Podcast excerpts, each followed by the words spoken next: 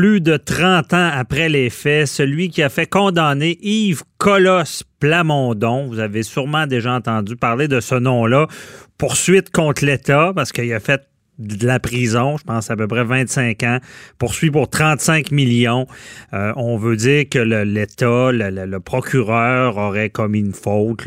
Ben, on, va en parler, là, mais euh, il y a René de la Sablonnière qui, qui est venu à la barre, à la Cour du Québec, pour défendre la façon dont il avait piloté le dossier à l'époque. C'était lui le procureur de la couronne dans le dossier Plamondon. Et euh, bon, tout un dossier, on le sait. On, va rappeler l'histoire, on va expliquer qu'est-ce qui se passe, c'est quoi les poursuites. Et on en parle avec notre analyste euh, Nicole Gibault, juge à la retraite. bonjour, Nicole. Bonjour Franco. merci d'être là. Euh, c'est tout un. Peux-tu commencer par nous expliquer cette histoire-là, cette saga-là de euh, Yves Colosse Plamondon?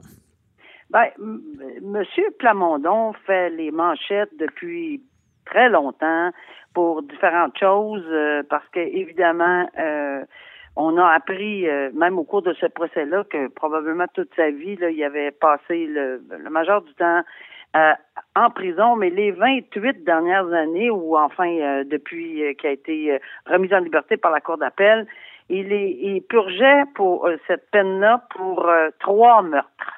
Ah. Euh, alors, mais M. Plamondon, c'est quelqu'un de connu, même avant les trois meurtres, là, euh, qui était bien connu dans le milieu. C'est ce qu'on lit, là. Il était connu dans le milieu policier, connu dans le milieu criminel, etc. C'est, ce qu'on appelle pas un enfant de cœur. Mm-hmm. c'est, c'est l'expression que j'ai entendue à maintes reprises. Maintenant, euh, il a été sentencé, prison à vie, 25 ans minimum. Euh, il a purgé 28. Je pense qu'on ne l'a même pas laissé partir après 25, si ma mémoire est bonne. Ah, 28 ans, mais dans le fond, lui, c'est accusé de trois meurtres dans le domaine. Euh, c'était des gens dans, dans le ah, domaine criminalisé? Tout dans le domaine de la drogue, le trafic de drogue et tout, dans le milieu de la criminalité. Là. c'est vraiment relié à ceci. Maintenant, les condamnations ont eu lieu, évidemment, il y a extrêmement longtemps, il y a une trentaine d'années.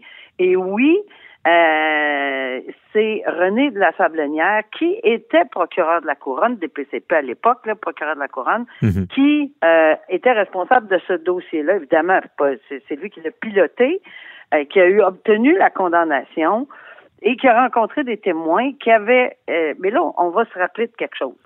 30 ans et plus passés, il n'y avait pas la, ce qu'on appelle la divulgation de la preuve telle que la Cour suprême, parce que après ça, la Cour suprême a donné un arrêt clé qu'on appelle Stitchcom, que toute la divulgation que la couronne détient, tout, tout, mais tout, doit être remis au, euh, à la défense mhm. de A à Z. Ça n'existait pas à l'époque.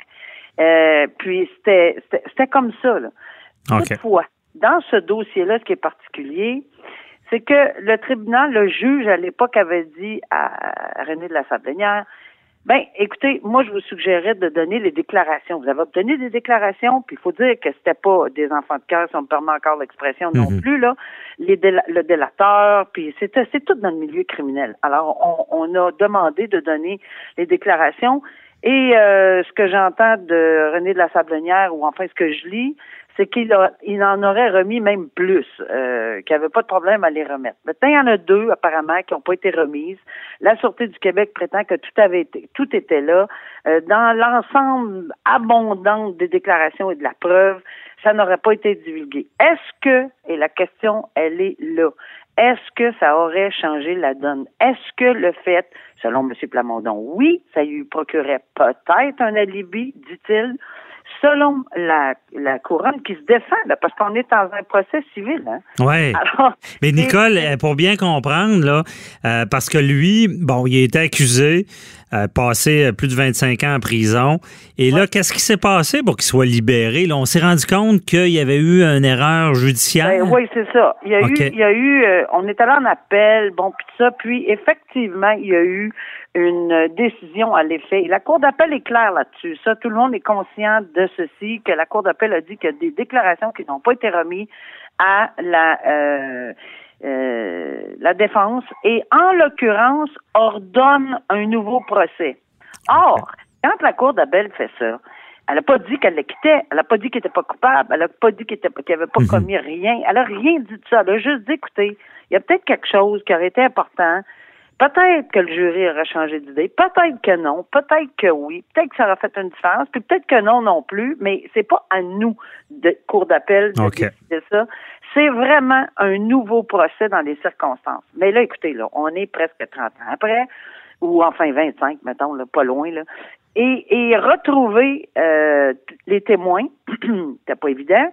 Il y en a qui sont décédés, il y en a qui étaient plus là. Bon, enfin, ils ont, la couronne n'était pas capable de refaire. Puis ça arrive, ça, ça arrive souvent. Mhm. Quand il y a des, euh, des délais comme ça, pardonnez-moi, quand il y a des délais comme ça, ça arrive souvent que la couronne ne euh, peut pas faire des miracles. Ils, ils les ont pas, les témoins, ou ils ont plus euh, l'essentiel de la preuve à soumettre au tribunal. Ils sont pas pour aller faire ça pour rien.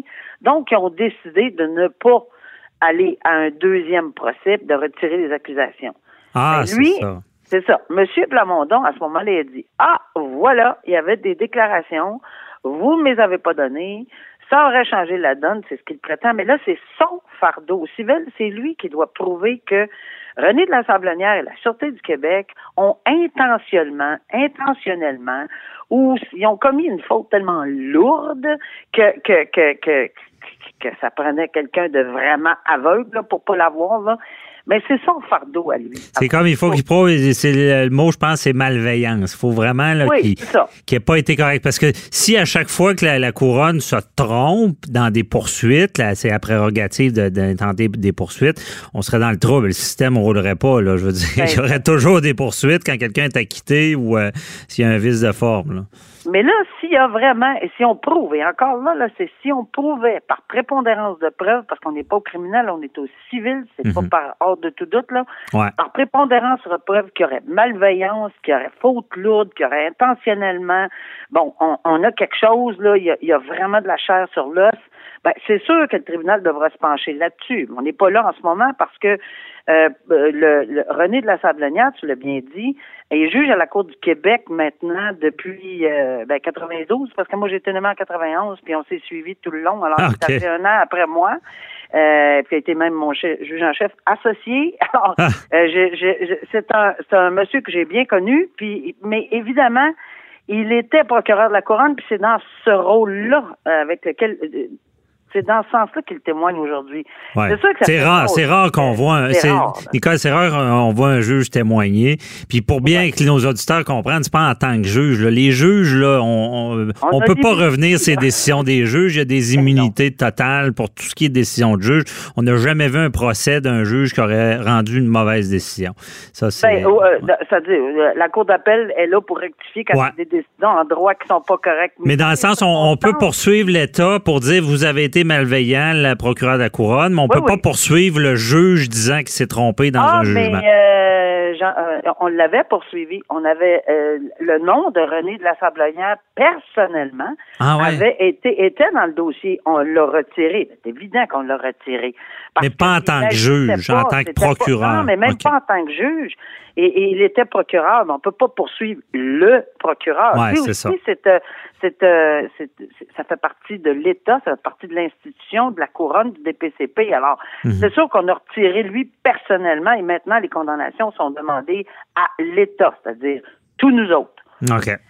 C'est ça, puis cette, malveillance-là, c'est vraiment parce que euh, on s'en a déjà parlé, là, il y avait eu à l'époque le dossier de Benoît Proux, France Alain, puis là, lui, il avait été, euh, dans le fond, il avait été condamné, il avait été acquitté, et là, il avait poursuivi par après. Il y a eu 2 millions de l'État, c'est d'un rares qui ont eu gain de cause parce que l'enquêteur dossier était teinté puisqu'il y avait eu des poursuites parallèles en diffamation. Ben, ça, c'est lorsqu'on trouve, euh, si on me permet, là, des, des, des, des des bébites là, ou quelque chose de vraiment sérieux là. Euh, puis moi j'en ai pas de problème ici, mais mais jusqu'à date là, c'est vraiment ça le fond et le nœud du dossier, c'est qu'on doit, c'est lui, Monsieur Plamondon, qui doit prouver que c'est alors en ce moment euh, qui doit prouver qu'il y a eu vraiment une intention de cacher cette preuve là ou que c'est la malveillance pratiquement crasse, euh, bon, etc. Donc, euh, c'est à lui le fardeau. Et évidemment, il réclame 35 millions. On n'est pas aux États-Unis. Là. Euh, on s'entend que, que ça veut, mais ça veut pas dire que ça le vaut pas. Si vraiment il fait sa preuve de A à Z, quelqu'un qui a passé 20 quelques années en prison, est-ce qu'il y a un prix? Il n'a jamais. Mais on se ben, souviendra qu'il y en a d'autres dossiers là, qui, qui, ben c'est dans ces cas-là qu'on se rappelle de notre système parce que, OK, bon, je ne sais pas si c'est le meilleur exemple, mais quelqu'un qui passerait, pardon, 25 ans derrière les barreaux, imaginez comment ça brise une vie s'il y a eu une ben, erreur judiciaire. On l'avait l'exemple avec Milgard. Ah, On l'a eu, l'exemple. Il avait passé, si ma mémoire est bonne, à peu près 22 ans. Je ne vais pas me tromper. Là. Puis effectivement, apparemment que c'était toute une erreur judiciaire. Puis on a dû... Euh, je pense qu'il y a eu 2, millions ou 3 millions. Aux États-Unis, il y en aurait eu 30. Je ne pas du montant exact. Ce que je veux dire, c'est que oui, ça peut arriver et oui, l'État doit payer à ce moment-là quand on... Mais, mais il y avait eu des choses, là. Je ne vois pas dans le détail de mes ouais. mais tout ce que je me souviens, c'est ce nom-là euh, puis qui me frappe là parce que je me souviens de ça. Mais ceci dit, on revient à lorsque euh, René de la Sablonnière témoigne présentement, il témoigne à titre d'ex-procureur de la couronne et il va être contre-interrogé par l'avocat de la défense. Ça va faire assez euh, mhm. spécial comme situation. Donc c'est lui qui est dans la boîte aux témoins. Faites juste regarder le portrait là.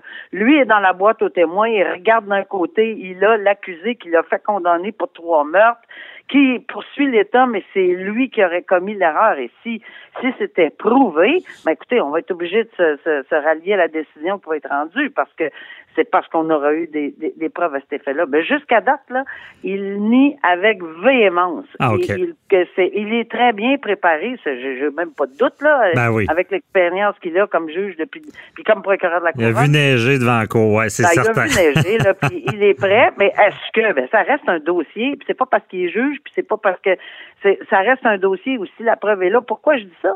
C'est pas parce qu'il est juge, parce qu'il y a une cour d'appel puis il y a une cour suprême. Fait que peu importe ce que les gens vont penser au sommet, c'est un juge qui témoigne devant un juge. Je regrette là, mais euh, la, preuve est enregistrée, euh, tout le dossier est enregistré, donc euh, si s'il y a quelque chose qui cloche, mhm. on va en appel. Puis si en appel, ça fait pas l'affaire, on va à la Cour suprême. Ben, c'est ça. Ce sera un dossier important parce que là, il y a, y, a, tous ceux qui, les, les Hells Angels qui poursuivent là, dans le dossier Shark aussi, l'État. Donc, on va suivre ça. Est-ce que les, les, les, barèmes pourraient être changés? On verra ça. Merci beaucoup, Nicole Gibault, euh, pour nous avoir éclairé dans ce dossier-là. Et on se reparle dans un autre dossier. Merci, bye bye, bonne journée. Merci, au revoir.